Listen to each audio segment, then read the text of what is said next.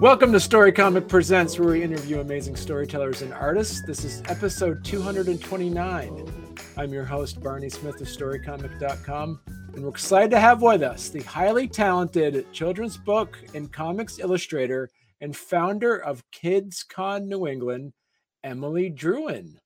Hey. Emily. Hi. Thanks for doing? having me. Yeah, you're welcome. I know we've uh uh, I'm trying to get get you on for. I think we reached out. We're both part of also the the Kids Comic Unite group, and yeah. reached out. I think back in September or so, and really wanted to try to get you on the show. And we wanted to kind of balance between you. Just recently had a very successful Kids Con New England, and you started doing that back in 2016. Is when you first started doing the Kids Con, correct? Yeah.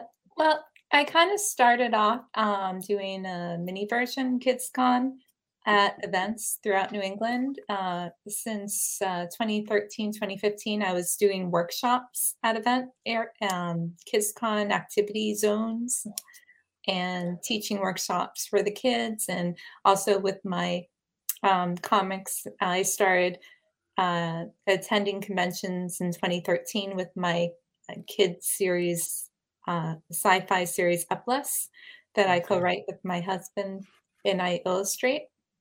And I saw the need for there to be more stuff for kids to do, so I started um, like asking conventions, "Hey, how about if I do a little uh, some kids activities and programming?" And they were thrilled to have that because um, that was seen to be very lacking at the time in the early two, um, 2010s. So I that's kind of where KidsCon New England was born. Um, I just expanded it and created a whole convention devoted to all family-friendly comic and children's book readers. So mm-hmm. um, families will know that there's like a safe space that everything's been approved to be kid-friendly. Also, kind of got this inspiration by having your booth next to maybe an adult comic, and it was yeah, one of these situations yeah. where it felt kind of weird having kids you know, having that all intermingled a bit. Yeah, that was another idea. Like I was like, let's have a whole aisle devoted just for kids stuff or family friendly materials, you know. Um, and there aren't too many uh, conventions that want to do that. I know it's a lot of work, like tabling, and from the convention standpoint, where I run shows, I know how difficult it can be to put uh, seat everyone. But um, that's why I wanted, I felt the need for there to be a family friendly show. And there are a lot of family friendly shows, but they don't like aren't as thorough at looking at who's exhibiting. And so right. it's good to have like a safe space for families. And how does that work, for instance, with with Kids Con New England? How. How is that process of that vetting process that you do for vendors? Yeah, so we let them all know up front in the application that everything needs to be family friendly. And we also review their works. And also before we start the show, I go around all everyone in Artist Alley just to make sure things are, you know, family friendly again, that there's no um, surprises. And and so, do you say, like, for instance, that uh, it, for, for, those that are interested, you know, as of this recording here, you do have your table registration is open for for May and next November as well, or just the May one for both our events. Okay. Yeah, it's okay. a ton of fun. Um, we do lots of creative workshops, uh, gaming, and we have fun activities like Jedi training, magic shows, and sing along story time and costume contests and um, it's a ton of fun to inspire the kids, the next generation of comic and children's book creators. Um, basically, we're just it's all about promoting art education and literacy, and um, that's what I'm very passionate about. Ever since I was a little kid, my favorite place to go was the library, and I was always excited when my mom that it was Saturday, it was library time, and because then I could get like all these books for mm. free. and it and, and it fueled my love of storytelling and wanting to illustrate and write my own books and when i was in elementary school i was illustrating and writing my own creative stories and my teachers really um, encouraged me to pursue and continue.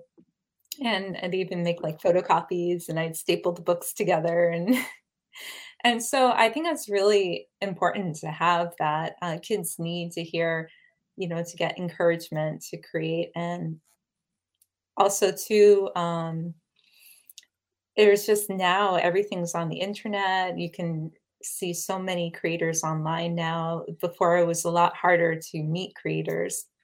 Um, and during the pandemic, I did KidsCon online.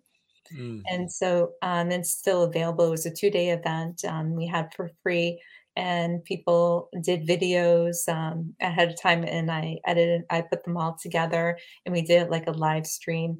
Um, and I had my uh, cartoon hosts I created, and I animated them, and uh, did the voiceover with my husband Jeremy, and we're like, "Hey, let's what's up? Let's check out this next um, video." And um, yeah, and so it was a lot of fun, uh, just like trying to cheer people up, and that's why I love creating art and children's books because it's a happy thing and it can also be a sad thing. There are lots of emotions in arts, but I just love to create and share my love of reading with everyone.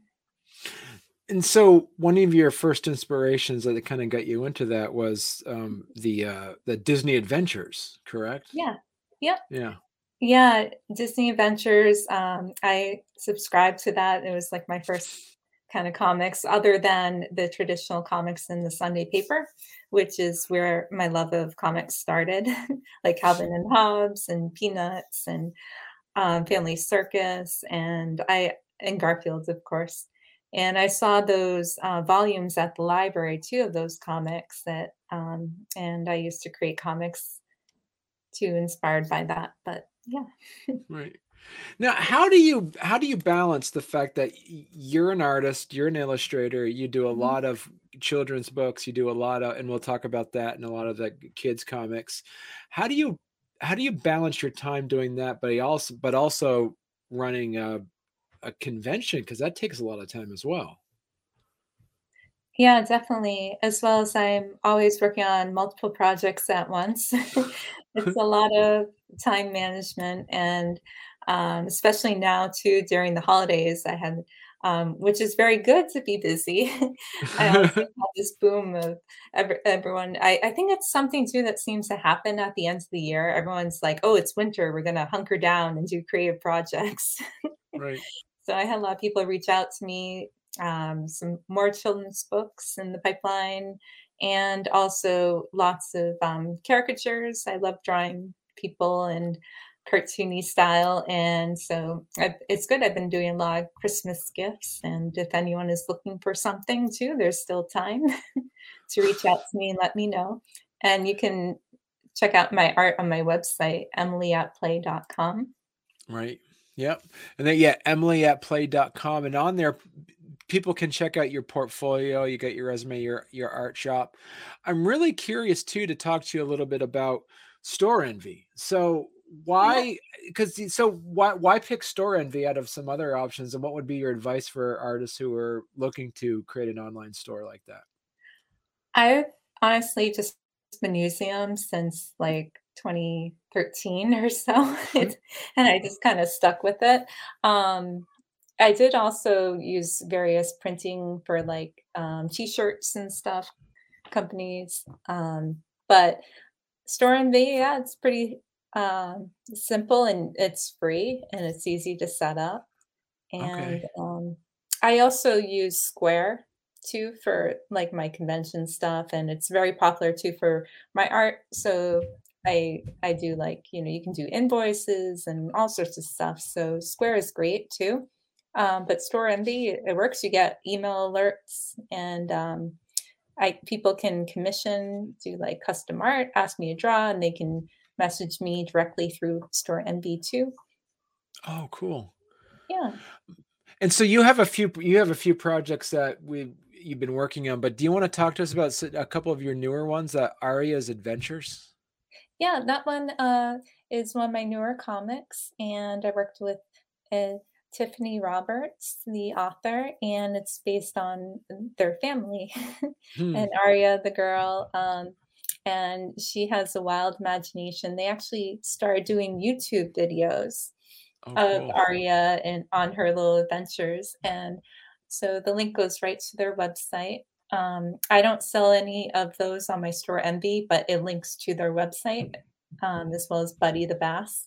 And so um, Arya is kind of like Calvin and Hobbes in a way that this silly, um, mischievous kid um, about the same age and has a bunch of stuffed animal friends and just takes ordinary situations and blows them up and her imagination becomes fantastic adventures.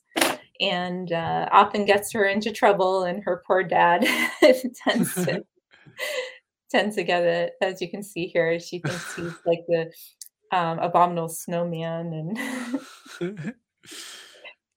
yeah. So I'm I'm I'm I'm really curious too as we're talking about this is that um what's the difference? If somebody is like you know somebody's going to the library or something or or wanting to learn more about children's books what is what's that borderline between all right no actually this is a kid's comic or no this is a kid's this is a children's book what is that what's the definition between one being a comic book a, a, a kid's comic as compared to a children's book It's um, basically the format.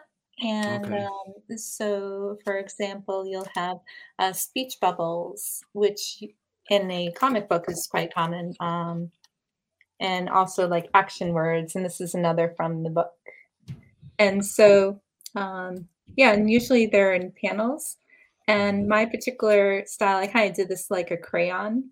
So, in her imagination, they're the crayon orders and then when it comes to real the crayon disappears and you can see okay the reveal um, and i i have a very kind of that kind of flow like i love to have more of an organic um, right. feel of the um, panels. I don't not really a big fan of the firm grids but i have done them in other various comics too. Um, but in my particular style, I love doing a more of a flow, like you know, doing the Z style, but more organic. And uh, whimsical flowing in. And then for a children's book, it's basically you'll have like picture.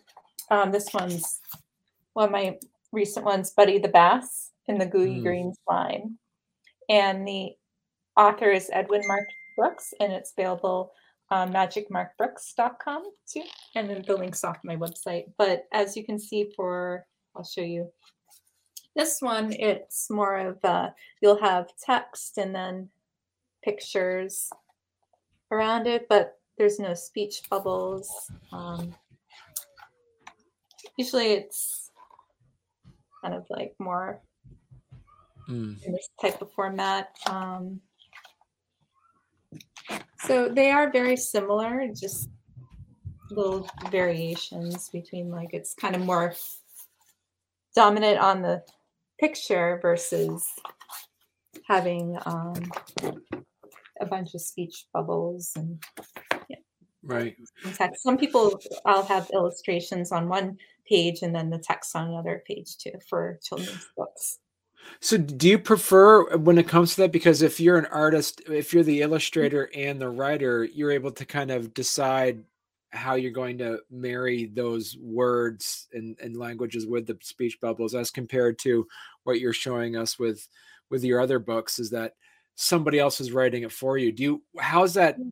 How's that conversation happen when you say there's too many words here, I need this to shrink or or yeah, how does That's that what I was going to say. That is one of the things I really don't like. I like very minimal words. So that's why I loved Aria's Adventures because it was so few words Right. and I could tell the story visually. And I love to tell a story visually.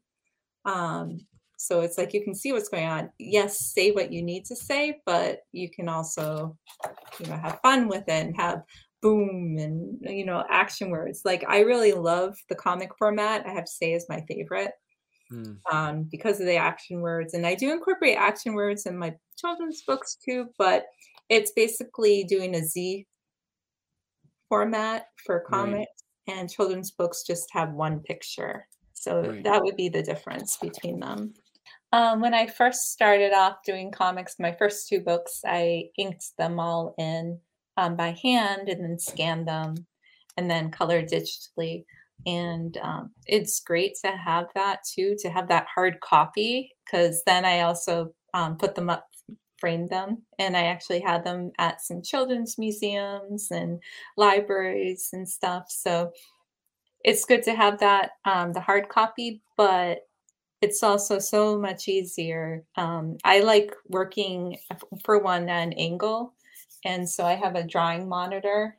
Uh, I use the Huion tablet, Mhm. and it's very similar to the Cintiq, um, but it's also a quarter of the cost. So that's why I love it. But I actually love the pen better than the Cintiq, and but yet Cintiq is a phenomenal product. I, you know, a lot of people in the industry use it. It is the go-to.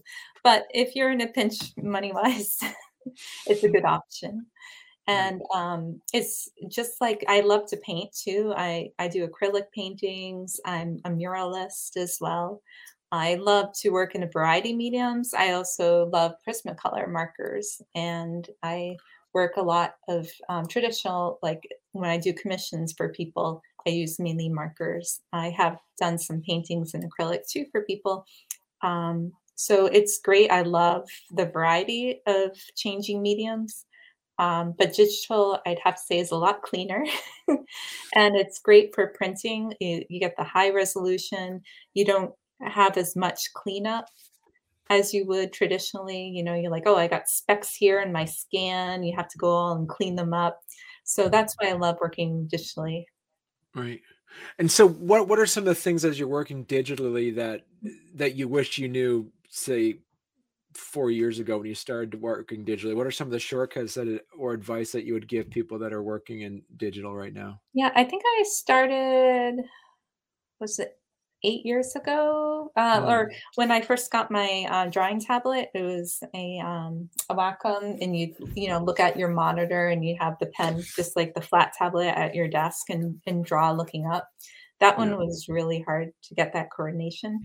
I think it made me better for doing print work. I, for one, have a graphic design degree from Keene State College, so I did go to formal school for printing, and I worked in pre-press and package package design and stuff for almost six years. And so I have that printing background. So that is why I love working on the computer because it just I'm very familiar with it, and I love Mm, working the Adobe software. And that's actually where I paint too, um, using Photoshop and also doing animation too with Adobe and video editing. It's like everything. I think just uh, experimenting with the different varieties of the pens and brushes. There's so much out there, but I've learned too to create my own. So I also have my own set that I prefer using. Um, so basically, in Photoshop, you can edit the way brushes um, sensitivities and the the slope and pressure and all sorts of things. And I create like that crayon tool too. So talk to us a little bit about Eplis. You have 4 issues out so far, and so yeah, those that are fans of it, when are they waiting for issue 5? I know. I've been wanting to do that for so long. Um, I've been bugging Jeremy, my co-writer, to do it um, with me, and I've just been always, you know, like you said, I'm running multiple events a year. I go to conventions too.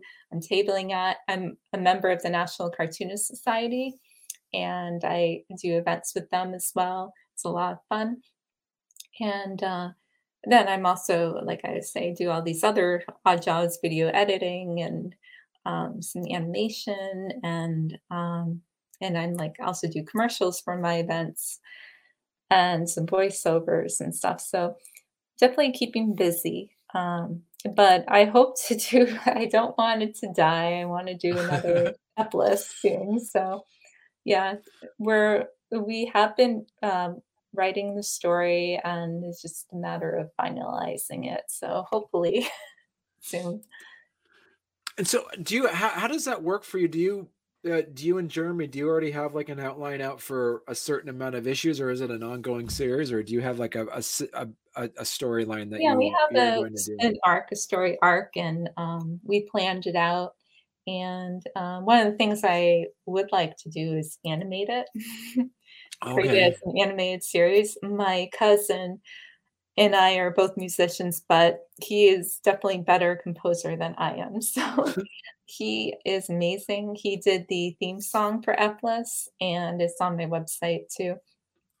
And I'd, I'd love to, you know, use that and do a cartoon show in the future. So it's a lot of fun. Yeah. so so let's talk a bit about as well as like um getting back to that to the kids con piece. Um you mentioned that you have there there's a vetting system that's in place to make sure that that people are kind of have that age appropriate piece to it.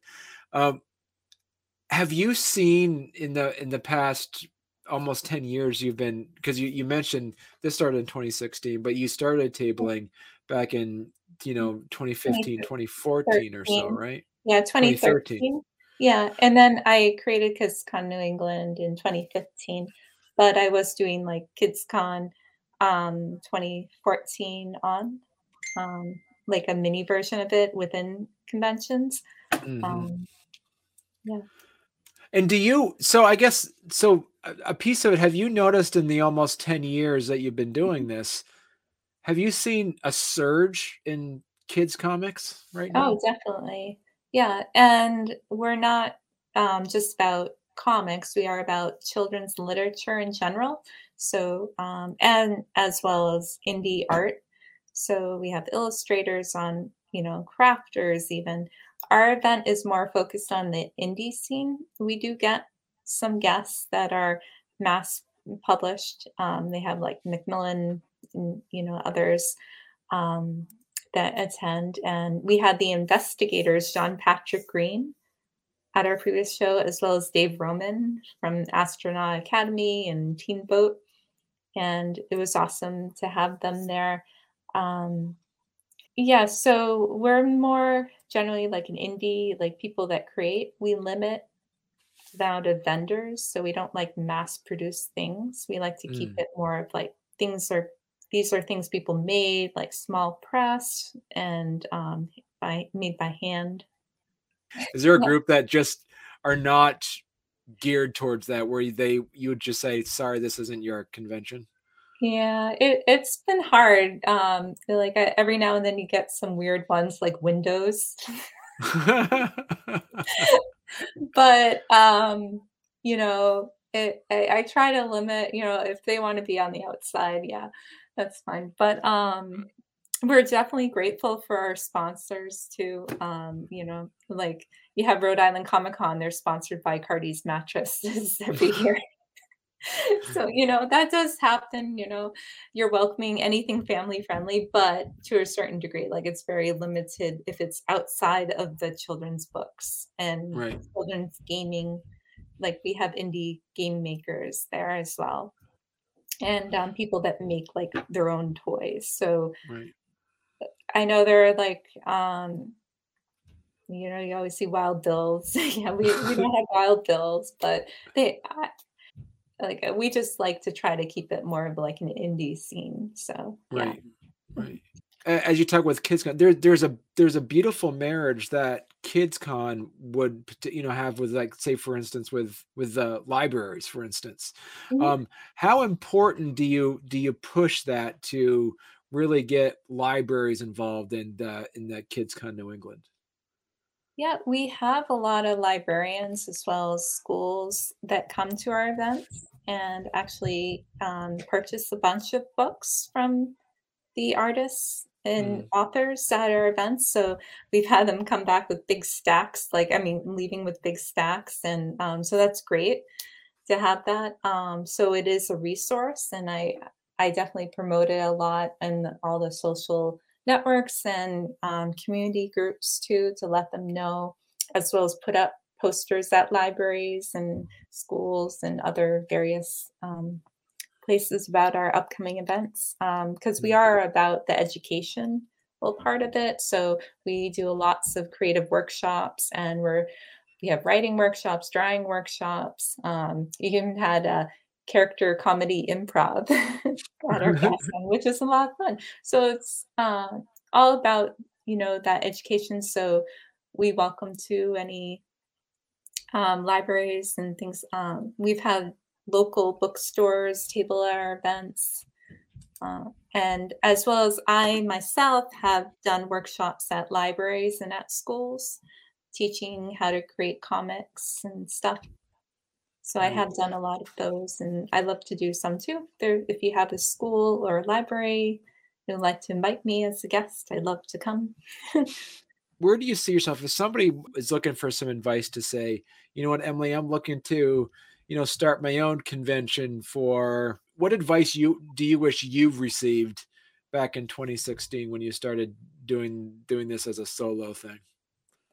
Well, like anything, I think it's you learn from on the job, uh, you know, experience. Um, I'd recommend like how I started out tabling at conventions. And so Mm. it gives you a unique perspective being on that end of what you like and what you don't like about conventions for one, but also too volunteering to work at shows. That was another thing that helped me to learn how to run a convention, um, seeing all those different aspects and you know behind the scenes. So uh, I was doing that, like again, running my kids con areas and volunteering in that and doing a variety of things, not just Comic Cons, but doing fairs and doing library shows and a hodgepodge of things I've learned to adapt in the space you're provided. And um, so it's just you have to learn to be flexible with spaces and Uh, the more each year you'll learn more and more what works and what doesn't work. So your first time you you know you run a show, it's definitely going to have a lot of hiccups, and then you learn from that. And Right. the more you do them, hopefully the better you get. But there are things that will pop up no matter how hard you plan for everything, and it's inevitable. But you just try to, from your experience each year, you get better and better and more familiar how to handle situations. So Now, yeah. and how much have you seen changed a bit through like pre-COVID conventions to now this post-COVID convention scene? What things have you been able to adjust or update or evolve into? Yeah, we um in the when we came back, uh we weren't able to do a New Hampshire show or a Maine show in 2020, but we did our KidsCon online. And then 2021, again, it was still the pandemic wouldn't allow us to have a show in spring. So we had our main event in 2021. So I was bummed we couldn't do that New Hampshire show. And then we finally had both our New Hampshire and fall and um, fall Maine show um, this year. And in that, we did get that hiccup of people thinking in New Hampshire, oh, they must have just stopped doing the show because it had been since 2019 and now it's 2021. So we had to, I essentially, it's like starting over, you know, you have Mm, to like, e- you do all your email blasts and everything and be like, hey, you know, we're here again. Not only that, it was frustrating was losing venue of the Nashua location mm, um, at the Radisson. They got bought out to be the Sheraton. And then this new management finally, like they were saying, oh, we can't book you yet because we're doing renovations and blah, blah, blah. So a couple of years later, I'm like, please, finally, can we have our event back? Because we loved it. It was the castle and it worked right. perfect for all our rooms, space for the workshops and everything. But then they're like, no, we don't want you back anymore. We want to have it specifically, we're corporate and weddings events. right. So we're not doing the Comic Cons and so I was crushed by that. So I had to start from scratch trying to find a whole new venue and having again doing that. So I not everyone is accommodating. They won't let you do setup the night before. And I, it was just, and I tried schools and they're like, oh, you can't charge admission. It was just like all these things I in, in universities. I just, um, it was so hard to find another space that had what we needed for our event. So I was like, I'm going to try and make this work the best I can. And again, you know, we're still running that, trying to find another venue that has those spaces. But we're at the Everett again, um, and we're going to change up some things again um, to try create some calmer spaces because it's a big open echoey space so those are situations you run into it's like you know you got to try to change things up and work with what you got. And i'm Right. like i need to run this show. I don't want to give up you know? Um, it means a lot to people. I, I we have had such positive feedback at our shows and people say what a difference makes to them and and it inspires their kids to create and um and just like so it's really important. It, we have something really unique i feel um, there aren't as many you know kids shows like this at all in this area i actually kidscon was new england was the first kids comic con in new england so Right. yeah Are, th- are there are there more now since then? there are a couple more um not a whole lot but it is a tricky thing too and i know it can be hard for people to um, you know, find vendors and things for that. But um, I just feel like we're we're something special, and I want to keep it going. And if other people are doing it too, I'm very you know supportive of them as well. We're as long as we're all about a positive mission, you know. Because you call it KidsCon New England, are you looking to expand it out into like Vermont, Massachusetts, Connecticut, or anything like that as well? Yeah, and that was the intent. and to kind of uh, you know in the future maybe KidsCon USA, right? So I um I have been looking and trying to expand it to um to other states and I I have been on tour, you know, contributing to the kids areas at various events like Baltimore Comic Con, which I had a lot of Mm, fun at the Kids Love Comics Pavilion, which I feel we should do more like if only other events followed like that, like just have a kids space. Like they're on the same page and you know, wanting to have that zone devoted to kids. Um, Rhode Island Comic Con, I'd love to help them expand their kids section. Um, that's another thing, you know, that I feel like could use some more improvement um, to help, you know, create something bigger, like a bigger space than just laying some tables out for the kids coloring. So, more immersive experience. Yeah. and, and where do you where do where does it come down to where you see it almost like is there like an age range where you say, all right, this is definitely a kid's comic as compared to that? Is there a specific age range on there, or is it about art style, or is it about storyline? What would constitute a kid's comic in that sense? Yeah. Um, well, uh, you do have some people like Skottie Young that has a very fun, like cutesy style, but um, Adventures in Fairyland is not for little kids, but it looks cute. So you can't just go by that cute formula um, because you can have that type of humor where it can get bloody and gory. So if it has right, that excessive bloody, gory stuff, like even some um, Batman and things are really dark. right. Um, generally, I, I find um, com it, like if they are more colorful, if they have fewer text, usually, um, and more um, bubbly, hmm is usually uh, for kids comics. Um, darker colors, more muted tones, definitely more for mature. Um, and I have a very vibrant style, and I, for a long time, was wondering if that's why publishers kept turning my stuff down. Because there was this kind of period where a lot of kid comics were very kind of muted down, but kids love color. They love pops Right. of color. So, um, but like for example, my comics generally ages um, five and up. So if they're like very visual, very few words, then that can appeal to little kids, even younger. So talk to us a little bit about some of the places that you've joined as well, like the National Cartoonist Society and the Society of Children's Book Writers and Illustrators. Yeah, as well as uh, Kidlit 603 in New Hampshire. Okay. yeah, I feel if you are an aspiring um, author, new author, new illustrator, you want to do books, now is the best time to go online and connect with the communities out there. You can find on Facebook, um, on Twitter or Instagram, but I prefer using Facebook.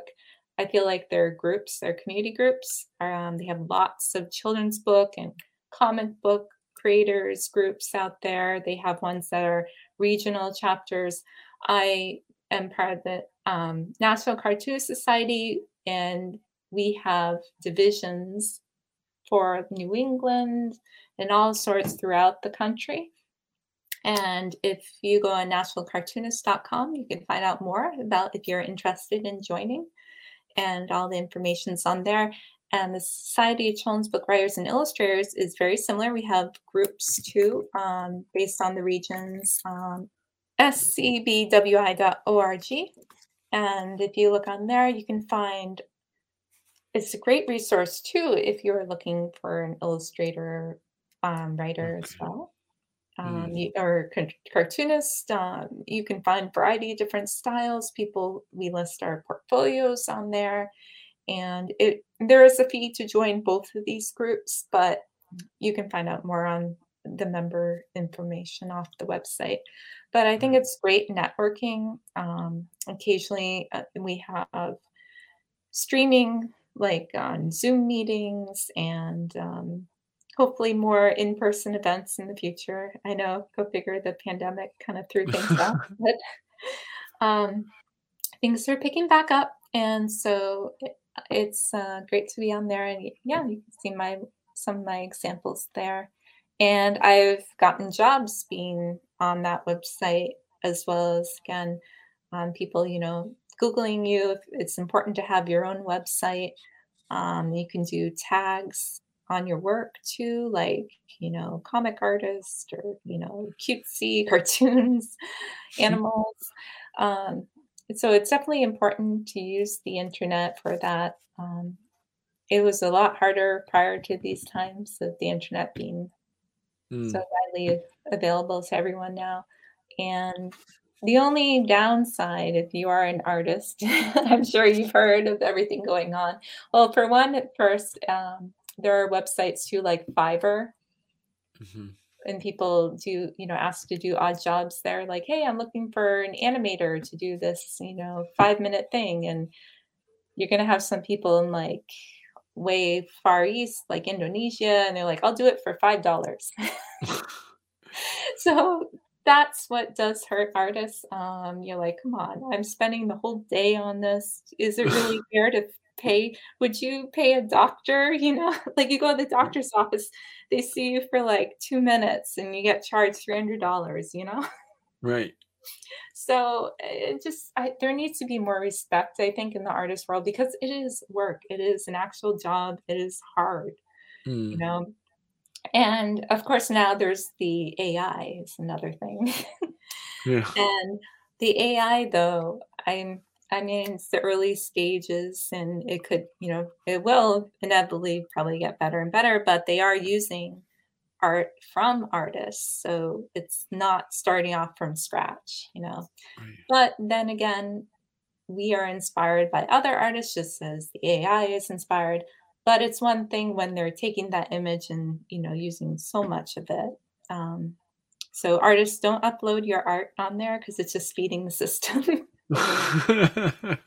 but um, a lot of people had their work taken and they didn't get permission. Um, right. And the thing about copyright is if you change it just a little bit, then it's a unique work. And mm. I know I've had my stuff ripped off too. And I'm sure pretty much every artist at this point, you have something online. You need to be online to get noticed, but as soon as you have something online, it's out there for anyone, you know. Right. It's definitely challenging, but there's still a lot of people that want something unique, and AI cannot provide that unique personality to the piece than artists right. can, especially the fingers right now. I know, I saw that. But I'm sure that will get better in the future. But I mean, as far as when I looked, I just went through and I, I was like, okay, it's not good at cartooning yet, so I think we are good for as far as being cartoonists. But you right. know, knock on wood. So, so you mentioned too that you're available to illustrate self-published books. So, mm-hmm. is there a reason why you, you you pick specifically self-published works and not maybe something larger from well, like say a larger company or something? Uh, mainly because I keep reaching out to those companies and I never get accepted. Oh, okay. I- I'll keep at it. I never give up, as as well as agents too. So basically, I'm just you know kind of getting what I can get. Um, mainly, again, I I meet these indie creators. I love working with indie creators too because they're a lot of times just starting out.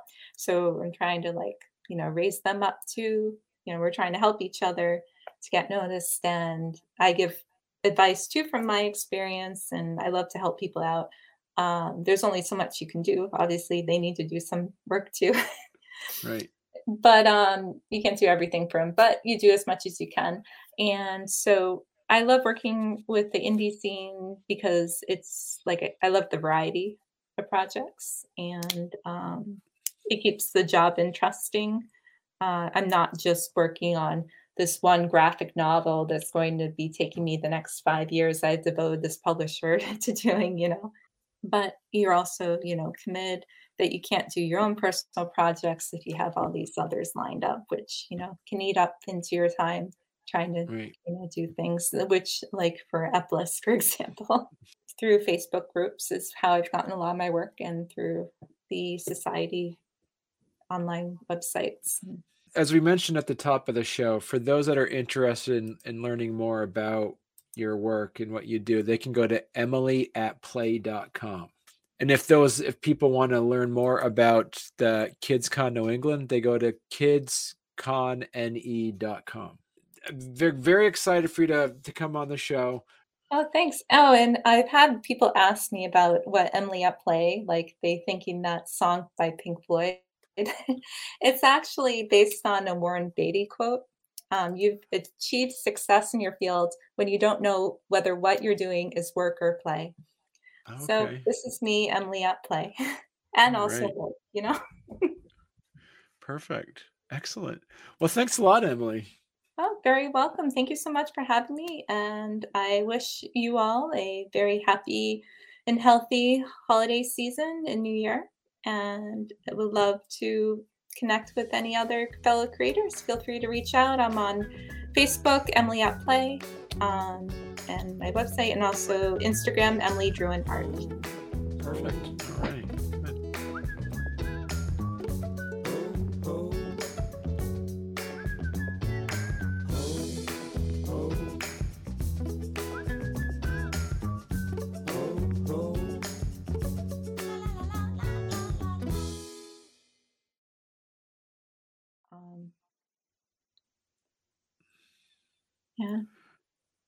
And you said, uh, um, and oh, I'm gonna, I'm gonna edit this. Site. This is the coolest thing about this. Is the best part about this, Emily, is that um, I can always I'm editing this out later, so that'll be super smooth on Okay. the on the audio podcast. So that's really cool that I can do that. So I'm gonna timestamp this for because it was one of those situations where I had like two questions and they all kind of like converged at once, and then I forgot, but then it messed me up for a second. Yeah, let me Uh, know if um, I didn't quite answer the question or. Oh no, you're good. You're good. Yeah, you're you're you're you're you're you're rock starring this. Don't worry about that. So